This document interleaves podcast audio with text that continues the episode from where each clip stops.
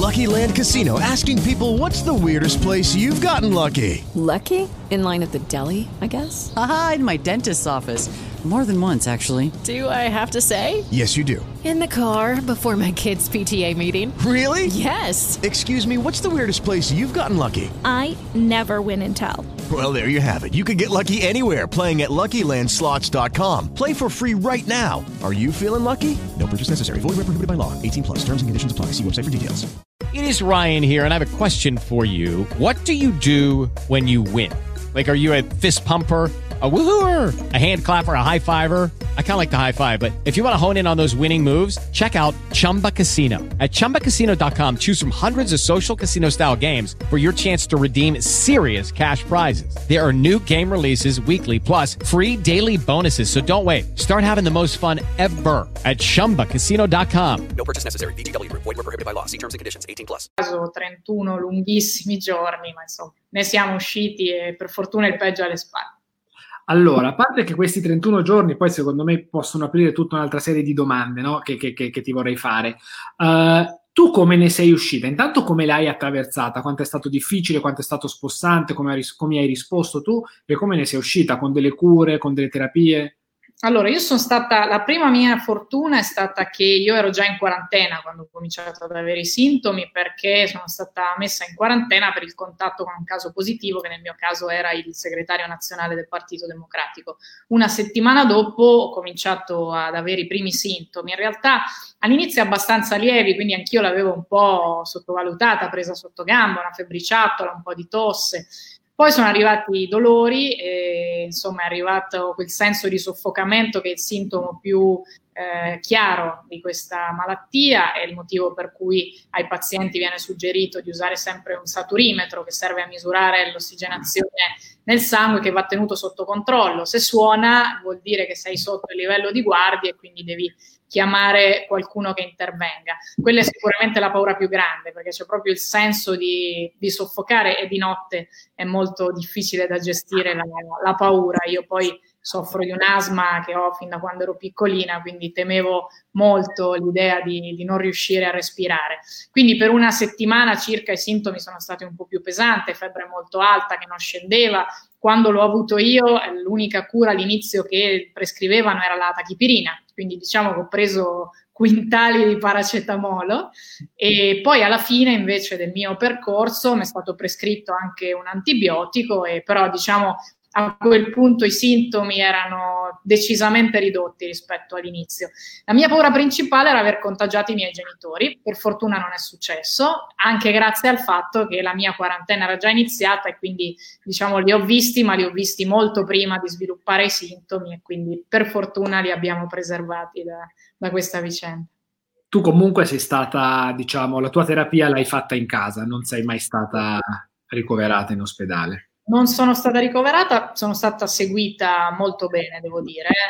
Gli operatori che fanno questo mestiere sono bravissimi perché sono professionali, ma anche molto umani. Eh, io avevo un assistente sanitario che mi chiamava ogni giorno per intervistarmi sui sintomi, ma con una confidenza, soprattutto negli ultimi tempi, perché poi sentirsi 31 giorni di fila fa diventare anche amici in qualche modo, e sono stati eccezionali, cioè davvero c'era grande, grande attenzione alla minima eh, insomma, comparsa di sintomi nuovi, mi hanno seguito straordinariamente. Devo dire che nella fase in cui l'ho avuto io eh, si tendeva appunto a curare da casa salvo eh, situazioni nelle quali si rendesse necessario effettivamente ospedalizzare perché era la fase di maggiore pressione sulle nostre strutture sanitarie. Oggi per fortuna questa pressione, grazie al distanziamento sociale, alle misure che abbiamo preso, si è ridotta e quindi anche qui immagino ci sia un po' più di spazio per portare le persone in ospedale. Io per fortuna non, non ci sono dovuta andare. Senti, eh, tu hai avuto la sensazione, perché poi io in questi giorni mi sono anche confrontato con persone che sono state positive, che magari uh, hanno avuto la, la, la sensazione di, di, non avere davanti a sé ancora un percorso chiaro, nitido, perché ovviamente eh, stiamo tarando in corsa tutta la macchina. Ecco, tu hai avuto la sensazione che da un punto di vista sanitario eh, si inizi ora ad avere una strada o siamo ancora in quella fase in cui c'è poco di chiaro e quindi si va, perdonami il termine, per tentativi? Beh, diciamo, io all'inizio mi sentivo un po' una cavia perché eh, sicuramente non, il protocollo che c'era era un protocollo molto, molto ampio, cioè l'unica eh, medicina che effettivamente veniva suggerita era il paracetamolo col quale si cura l'influenza stagionale e quindi ci si sentiva un po' spaventati anche rispetto al fatto che non ci fossero medicine di diverso tipo. Oggi le cose stanno un po' cambiando, i protocolli sono stati aggiornati, quindi sicuramente averlo avuto in quella fase ha esposto a qualche paura in più. Io ovviamente avevo paura che eh, questa positività non, non finisse mai, perché poi anche quando i sintomi si erano un po' allentati, io ho avuto un altro tampone positivo e ho dovuto aspettare diverso tempo per veder scomparire insomma, gli ultimi residui del virus. Tra l'altro, una delle cose che ha forse creato un po', un po' di confusione è stato il fatto che all'inizio eravamo convinti che eh, bastassero questi 14 giorni di quarantena e invece tu sei uno dei casi che ci dimostrano che quei 14 giorni probabilmente non sono sufficienti perché ora ci si sta tarando intorno ai 28.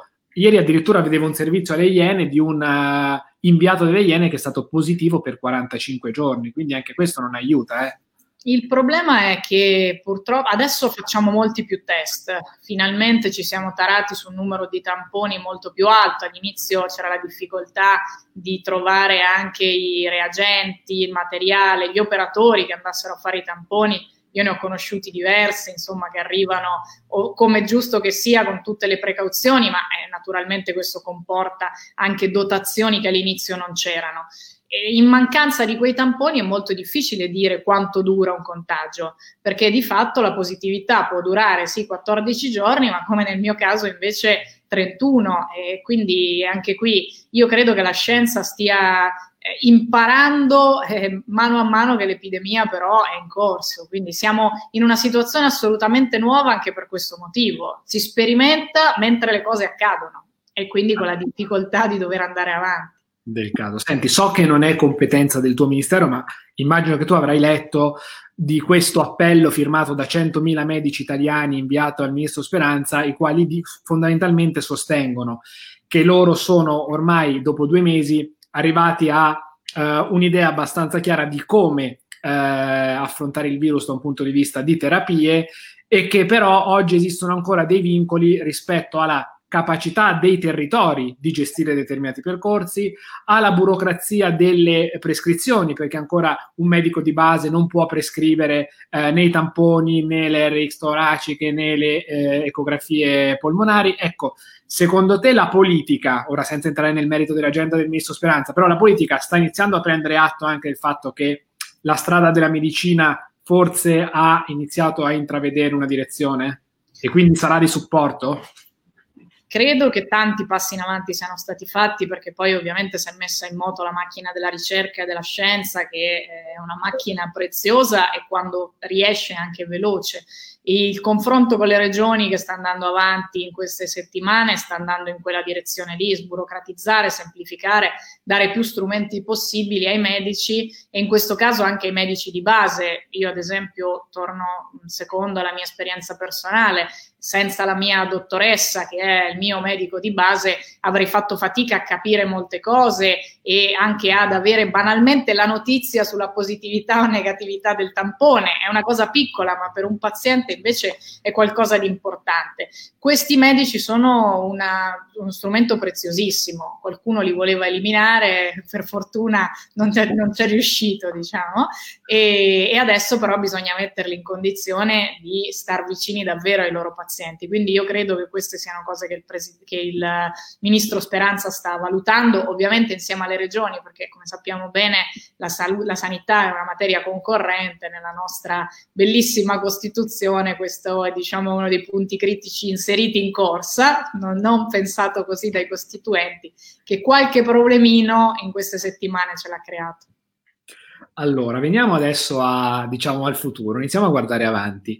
Eh, si fa un grandissimo parlare di fase 2 io credo che tu dal ministero nel quale ti trovi non possa non avere ovviamente un'attenzione, una preoccupazione particolare per tutto quello che è il mondo della scuola, che immagino che in questa fase, esami della maturità a parte, sia un po' congelato anche quando si parla di fase 2 perché la didattica non si prevede che, che, che possa ripartire, eh, a meno che insomma non, non, stia cambiando qualcosa, ma non credo. Uh, sta sicuramente funzionando in parte la didattica a distanza, però mi ha molto colpito Anna e su questo mi piacerebbe fare anche una riflessione con te. Uh, il discorso di Emmanuel Macron alla nazione, in cui lui, quando annuncia che uh, l'11 maggio in Francia riapriranno le scuole, quantomeno le primarie, uh, dice anche che c'è un tema, fa capire che c'è un tema di, se vogliamo, discriminazione sociale rispetto a dei ragazzini e delle famiglie che non hanno gli strumenti per la didattica a distanza e che quindi la Francia non vuole escluderli. Allora, questa è una riflessione molto larga. Secondo te quel tipo di dinamiche sono presenti anche in Italia e se ci sono, come voi pensate di poter arrivare a chi oggi non ha gli strumenti per uh, avvalersi della didattica a distanza? Allora, diciamo ci sono due tipi di problemi che ci sono in Francia e, anche in Italia. Il primo è un tema di mancanza di strumentazione tecnologica e noi stiamo sopperendo con i primi 80 milioni che ormai sono praticamente finiti perché le scuole li hanno avuti subito, li hanno spesi per comprare chiavette, iPad, eccetera, eccetera, e grazie alla protezione civile li hanno in gran parte consegnati. Oggi i presidi ci dicono che servono altrettante risorse e troveremo il modo di, di stanziarle nel decreto di aprile. C'è però un problema molto più grande e più grave che non si risolve stanziando risorse ed è l'esclusione di coloro che non hanno un problema solo di strumenti, ma di disagio nella situazione familiare di provenienza. Cioè, qual è il problema principale della didattica a distanza? È che per usufruire di quella didattica tu resti a casa tua quindi se tu provieni da una condizione familiare complicata, di disagio, e c'è una lettera molto bella che viene dai quartieri spagnoli, che oggi è stata indirizzata alla ministra Azzolina,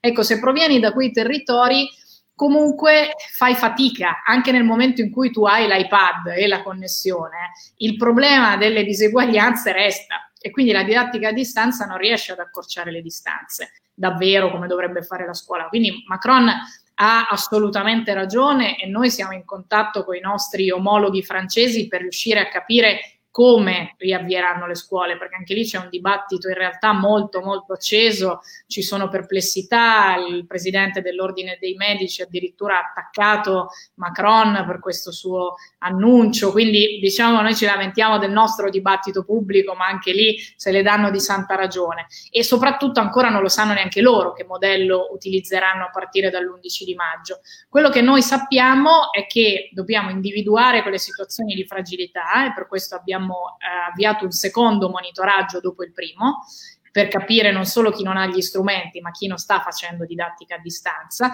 e individuare delle modalità con cui andare a recuperare questi ragazzi, magari attraverso gli educatori che possano riaprire la relazione con quei ragazzi in modo mirato.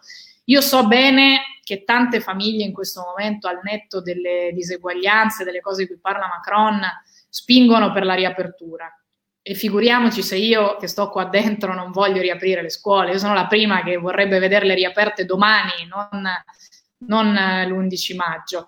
Però c'è un tema di rischio che noi dobbiamo per forza considerare. Per il momento i nostri scienziati ci dicono che i modelli messi in atto in altri paesi europei per come è diffuso il contagio nel nostro paese non sono replicabili, o meglio, non sono sufficienti nella riduzione del rischio e quindi noi siamo al lavoro col nostro comitato per immaginare dei modelli che invece ci mettano al riparo dal rischio e che consentano alle famiglie di avere più tranquillità nella gestione dei figli, ma soprattutto ai bambini e ai ragazzi di tornare a scuola, perché il vero grande tema è il diritto all'istruzione qua.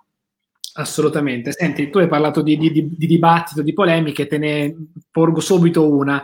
Quando la, la ministra Azzolina ha comunicato che l'anno scolastico non sarebbe stato perso da nessuno, c'è chi ha obiettato non che fosse sbagliata la scelta in sé ovviamente, ma che fosse sbagliato il momento in cui è stato comunicato. L'obiezione era, se lo dici adesso probabilmente eh, i ragazzi hanno meno motivazione, sono meno incentivati a studiare. Già studiano in una situazione complicata, se poi tu gli dai anche in qualche modo la certezza che quello studio in qualche modo non è finalizzato poi a una valutazione perché quella valutazione di fatto non ci sarà, rischia di essere un problema. Uh, tu come, come, vedi questo tipo di, di osservazione? Beh, intanto io l'ho detto più volte, però so bene che in questo momento la comunicazione non è semplice, rischia di essere caotica, soprattutto nel momento in cui ci sono alcune interpretazioni e non vengono, e non vengono corrette. E, ehm, non c'è nessun sei politico. Cioè, quello che accadrà quest'anno è che in mancanza di eh, recuperi in presenza, saranno dati i voti esattamente come negli anni precedenti, comprese le insufficienze, ma il recupero sarà differito all'inizio dell'anno prossimo.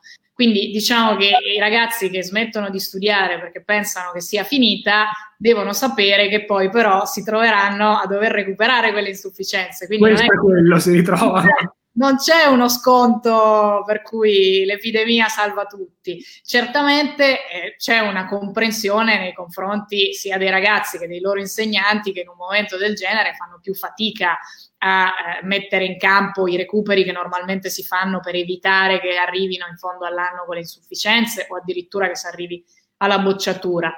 Questo è quello che effettivamente accadrà il modo in cui è stato comunicato e soprattutto il fatto di non aver smentito alcune interpretazioni, perché io credo sia più questo, ha causato un po' di confusione. Quindi io lo so, molti insegnanti ci hanno sollecitato in questo senso e credo che abbiano ragione, che non abbiano torto. E per quello che mi riguarda continuo a ribadire, ragazzi, non c'è il sei politico e se voi non studiate adesso vi toccherà farlo il doppio quando si tornerà alla normalità e magari avrete voglia di fare qualcos'altro. Meglio farlo adesso che bene o male il tempo che dobbiamo passare chiusi ci consente di studiare un po' di più piuttosto che dopo quando magari avremo voglia e modo di fare altro. Anna, ti faccio un'altra domanda. Io oggi eh, stavo facendo una riflessione che ho poi anche esplicitato su, su Facebook, che è molto semplice, ma è, è la seguente fondamentalmente. Uh, due delle risposte più positive alla prima fase del, del, coronavirus sono arrivate da due soggetti che hanno, diciamo tra virgolette, disubbidito, comunque disatteso le linee guida, ovvero la famosa anestetista di Codogno che ha deciso di violare i protocolli per eh, andare a testare quel ragazzo che poi si è rivelato essere il paziente 1 e eh, la regione Veneto che nonostante l'Istituto Superiore della Sanità e l'Organizzazione Mondiale della Sanità dessero dei parametri per i soggetti da testare e da tamponare, ha deciso di fidarsi del proprio virologo e ha deciso di fare tamponi più o meno a tutti, addirittura Voiogano è, è diventato quasi un caso di scuola perché hanno fatto il tampone a tutta la popolazione del paese. Allora, ovviamente non, non dobbiamo incentivare la disobbedienza civile, però che c'è un, un, un insegnamento in questa, in questa, cosa, secondo te, da cogliere? Io credo che all'inizio eh, ci sia stato effettivamente un, un po' di impreparazione collettiva e quindi meno male che nella, nelle mancanze delle linee guida si siano inseriti atteggiamenti come quello dell'anestesista che ci ha permesso di scoprire che c'era un tema coronavirus in Italia e quindi di salvare chissà quante vite, perché se no, seguendo alla lettera il protocollo di allora, chissà quando ci saremmo arrivati a capire che c'era un'epidemia in corso però penso anche che dobbiamo stare molto attenti a non mettere in discussione la fiducia nei confronti delle istituzioni scientifiche. Cioè è chiaro che la scienza è tale anche perché è fallibile e si corregge, la scienza non è una, una, cosa data una volta per tutte, a volte noi la immaginiamo così, ma non è così, non è stato così nella storia, non è così a maggior ragione quando si confronta con un virus nuovo e quindi quando deve comprendere come funziona questo virus, come si sviluppa, che, quali strumenti ci possono aiutare a contenerlo. Quindi, diciamo, se il caso dell'anestesista è sicuramente un caso di scuola, di quello che in un momento di confusione ci ha consentito di salvare tante vite, io per il resto dico stiamo molto attenti alle indicazioni che vengono dall'OMS dall'Istituto Superiore di Sanità, perché altrimenti se cominciamo a dire che eh, la cosiddetta disobbedienza civile è quella che ci salva più della scienza, rischiamo di indebolire l'autorità della, della, scienza, delle istituzioni scientifiche e quindi di trovarci poi in difficoltà anche quando sarà ora di prendere delle decisioni. Sono fallibili perché sono scienziati ma sono anche esseri umani, però è anche vero che eh, sono i più, eh, quelli che hanno più preparazione per poterci dare delle risposte. E se c'è una cosa che il virus ci ha insegnato è che le competenze contano quindi diciamo siamo fuori dal, da quella fase in cui siamo tutti allenatori di calcio e tutti virologi, ci sono i virologi e, e, e le loro competenze sono quelle che in questo momento ci devono guidare.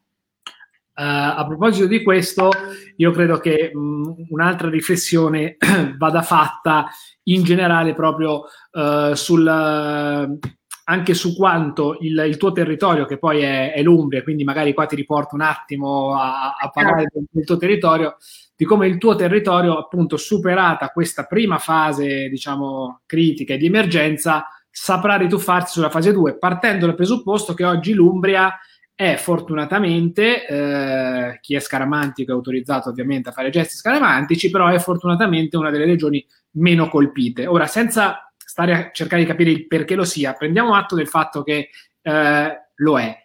Questo secondo te agevolerà la ripresa nella, nella nostra regione? Allora, noi ci siamo detti insieme alle regioni che è importante che le linee siano omogenee, aver dato linee omogenee quando ancora i focolai erano sostanzialmente solo in Lombardia ha salvato vite. Questo ormai è un dato che ci restituisce chi fa indagini di questo tipo. In questo momento quindi è importante mantenere un'omogeneità di linee guida. Poi naturalmente in accordo con i presidenti di regione, come è stato fin qui, ma speriamo anche meglio di come è stato fin qui, si individueranno territorio per territorio le zone nelle quali è possibile magari ripartire un po' di più, rimettere in moto un po' di più i motori. Sicuramente l'Umbria è un territorio che, come dicevi tu, non, non soffermiamoci sul perché, però diciamo meno male per noi che siamo umbri, meno male. E, è già molto avanti rispetto al percorso di fuoriuscita dal contagio e quindi sicuramente ne, nel rispetto delle linee guida omogenee nazionali potrà eh, fare qualche passetto in più. L'importante però è che ci sia un coordinamento, una regia, perché uno dei problemi all'inizio è stata eh, questa difficoltà di avere una regia comune, per cui una regione chiudeva le scuole, poi arrivava l'ordinanza che le riapriva, poi le chiudeva, poi un altro invece le voleva tenere aperte. E, e la stessa cosa è successa insomma con le zone rosse, purtroppo con delle conseguenze drammatiche cerchiamo di avere una regia nazionale e di poi rispettare le, le, esigenze e le possibilità dei singoli territori. Noi che siamo un po' più fortunati dovremo magari tenere un po' più il freno rispetto a quello che vorremmo fare, però avremo più possibilità degli altri, questo mi pare ormai insomma un dato di fatto. Senti, ti porto su un tema molto molto delicato perché vedo adesso non, non riesco a farle passare tutte, ma tantissime domande che riguardano la riapertura della terza fascia. Ecco, mm-hmm. voi su questo avete una posizione, state riflettendo come... Io da quando sono, è la prima cosa che ho fatto quando sono rientrata al Ministero, ormai la settimana scorsa, e chi conosce questo tema lo sa, eh, ho subito messo in moto, diciamo, sia da un lato il mio partito, ma soprattutto la macchina qui dentro per consentire la riapertura della terza fascia, contrariamente a quanto era stato annunciato invece nella conferenza stampa dalla nostra ministra, che giustamente denunciava dei problemi tecnici che però a mio modo di vedere vanno assolutamente superati. Noi dobbiamo fare quello che chiediamo ai docenti. Allora abbiamo chiesto di usare le tecnologie di mettersi in moto con la didattica a distanza e il mio ministero deve essere in grado di fare altrettanto informatizzando le procedure. Al Senato si sta discutendo il decreto scuola che contiene questa previsione e credo che tutta la maggioranza sia d'accordo nel eh, garantire invece la riapertura delle graduatorie di terza fascia, quindi mi sento di poter dire che ci sono ottime probabilità che ci si riesca. Grazie per questa risposta. Anna, uh, c'è anche un altro, un altro, tema che tu hai toccato prima. Fondamentalmente questa, questa, crisi ha però in qualche modo avuto due effetti collaterali, chiamiamoli così, uh, positivi. Intanto un riaffermarsi delle competenze, che credo che per chi sta al Ministero dell'Istruzione è un patrimonio dal quale si può anche ripartire, no? perché quando le competenze vincono vuol dire che allora la scuola, l'università, l'istruzione servono. Uh, l'altro diciamo, effetto collaterale è stata una fortissima spinta verso la digitalizz- digitalizzazione del paese ed era forse quello che mancava, cioè mancava una vera, vera motivazione per fare questo salto, che ora è in qualche modo uh, partito, ma va accompagnato, no? Sei, sei d'accordo rispetto a... Sono d'accordissimo anche perché io nel 2015 eh, lavorai al piano nazionale scuola digitale e mi ricordo che c'erano un po' due fazioni, in particolare quelli che ritenevano che chi era fissato col digitale fosse uno smanettone e soprattutto che ci dicevano a scuola manca la carta igienica, non dovete portare gli iPad. E non avevano torto, ma non avevano neanche ragione senso che a scuola deve esserci la carta igienica, ma devono esserci anche tutte le strumentazioni che consentono di fare scuola in un altro modo, più adatto al tempo che stiamo vivendo. Il punto debole de- di tutto questo piano, che ormai è lì da cinque anni, è la formazione degli insegnanti. È un punto cruciale. Gli insegnanti hanno, si sono autoformati in queste settimane eh, hanno cercato di imparare ad utilizzare piattaforme delle quali probabilmente fino a qualche settimana prima ignoravano persino l'esistenza, però la formazione non può essere questa cosa qua, deve diventare una cosa strutturale, obbligatoria, perché è un diritto degli insegnanti anzitutto. Quindi, siccome abbiamo recuperato il valore delle competenze, dobbiamo anche accompagnare le competenze che abbiamo nella transizione tecnologica che noi stiamo vivendo da tempo e che per troppo tempo abbiamo tenuto fuori dalle mura in generale della pubblica amministrazione, in particolare anche della scuola. Quindi secondo me questa è sicuramente un'eredità che ci porteremo dietro. Insieme però alla consapevolezza che le tecnologie per quanto efficienti, anche la migliore didattica a distanza che raggiunga tutti, non può mai sostituire il fare scuola in presenza, che è molto più di una lezione a distanza. Quindi diciamo anche questa consapevolezza ce la portiamo nel dubbio. Pienamente, pienamente d'accordo sulla scuola in presenza. Ti faccio un'ultima domanda eh, che è la seguente. Allora, mh, mm, si sta spesso facendo un richiamo in questo periodo all'unità nazionale unità nazionale che diciamo un po' da, dalla politica no, no, no, non mi pare che ci sia questa grandissima risposta. Uh, fermo restando che io sono uno dei primi assertori del diritto di critica e secondo me se uno fa scelte sbagliate in emergenza o in una situazione normale è anche giusto farlo presente e criticare.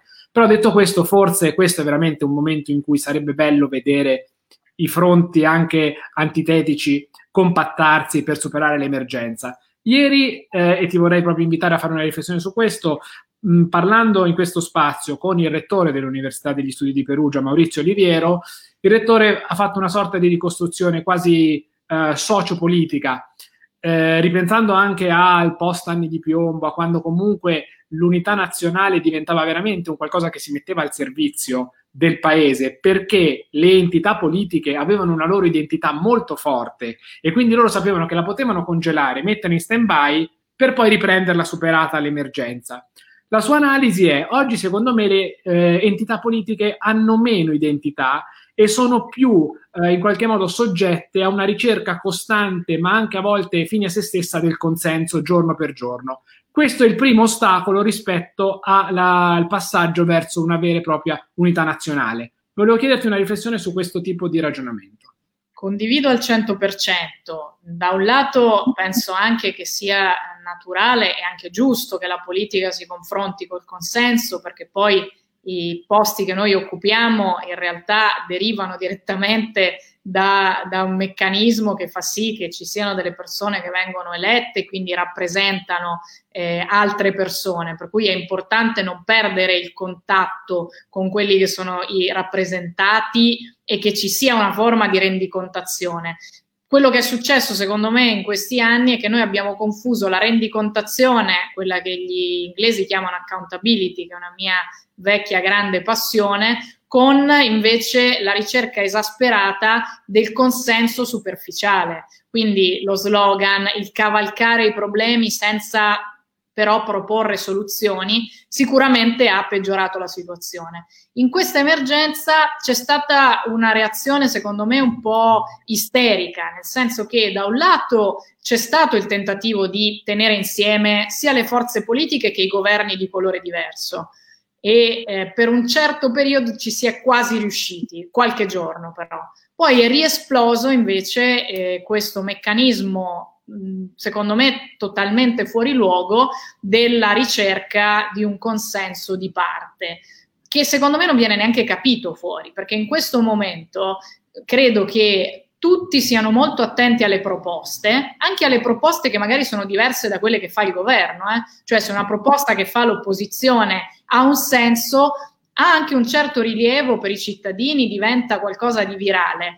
Molto meno attenti sono alle critiche to cure. Quindi io credo che ric- anche la ricerca del consenso in questo momento debba tararsi diversamente. Poi naturalmente per noi che siamo al governo l'unità nazionale è una responsabilità ancora più grande, io credo che tocchi a tutti noi eh, cercare di tenere dentro il più possibile le opposizioni nel lavoro che si sta facendo, perché in questo momento c'è il Paese Tocca a noi stare al governo perché ci siamo trovati noi al governo nel mezzo di questa emergenza, però è chiaro che la, il paese che dobbiamo rappresentare è molto più ampio di, di, dei nostri partiti di riferimento e quindi è importante che tutti si sentano rappresentati e che quindi i loro, eh, che i nostri interlocutori siano i rappresentanti dei partiti d'opposizione lo siano sistematicamente.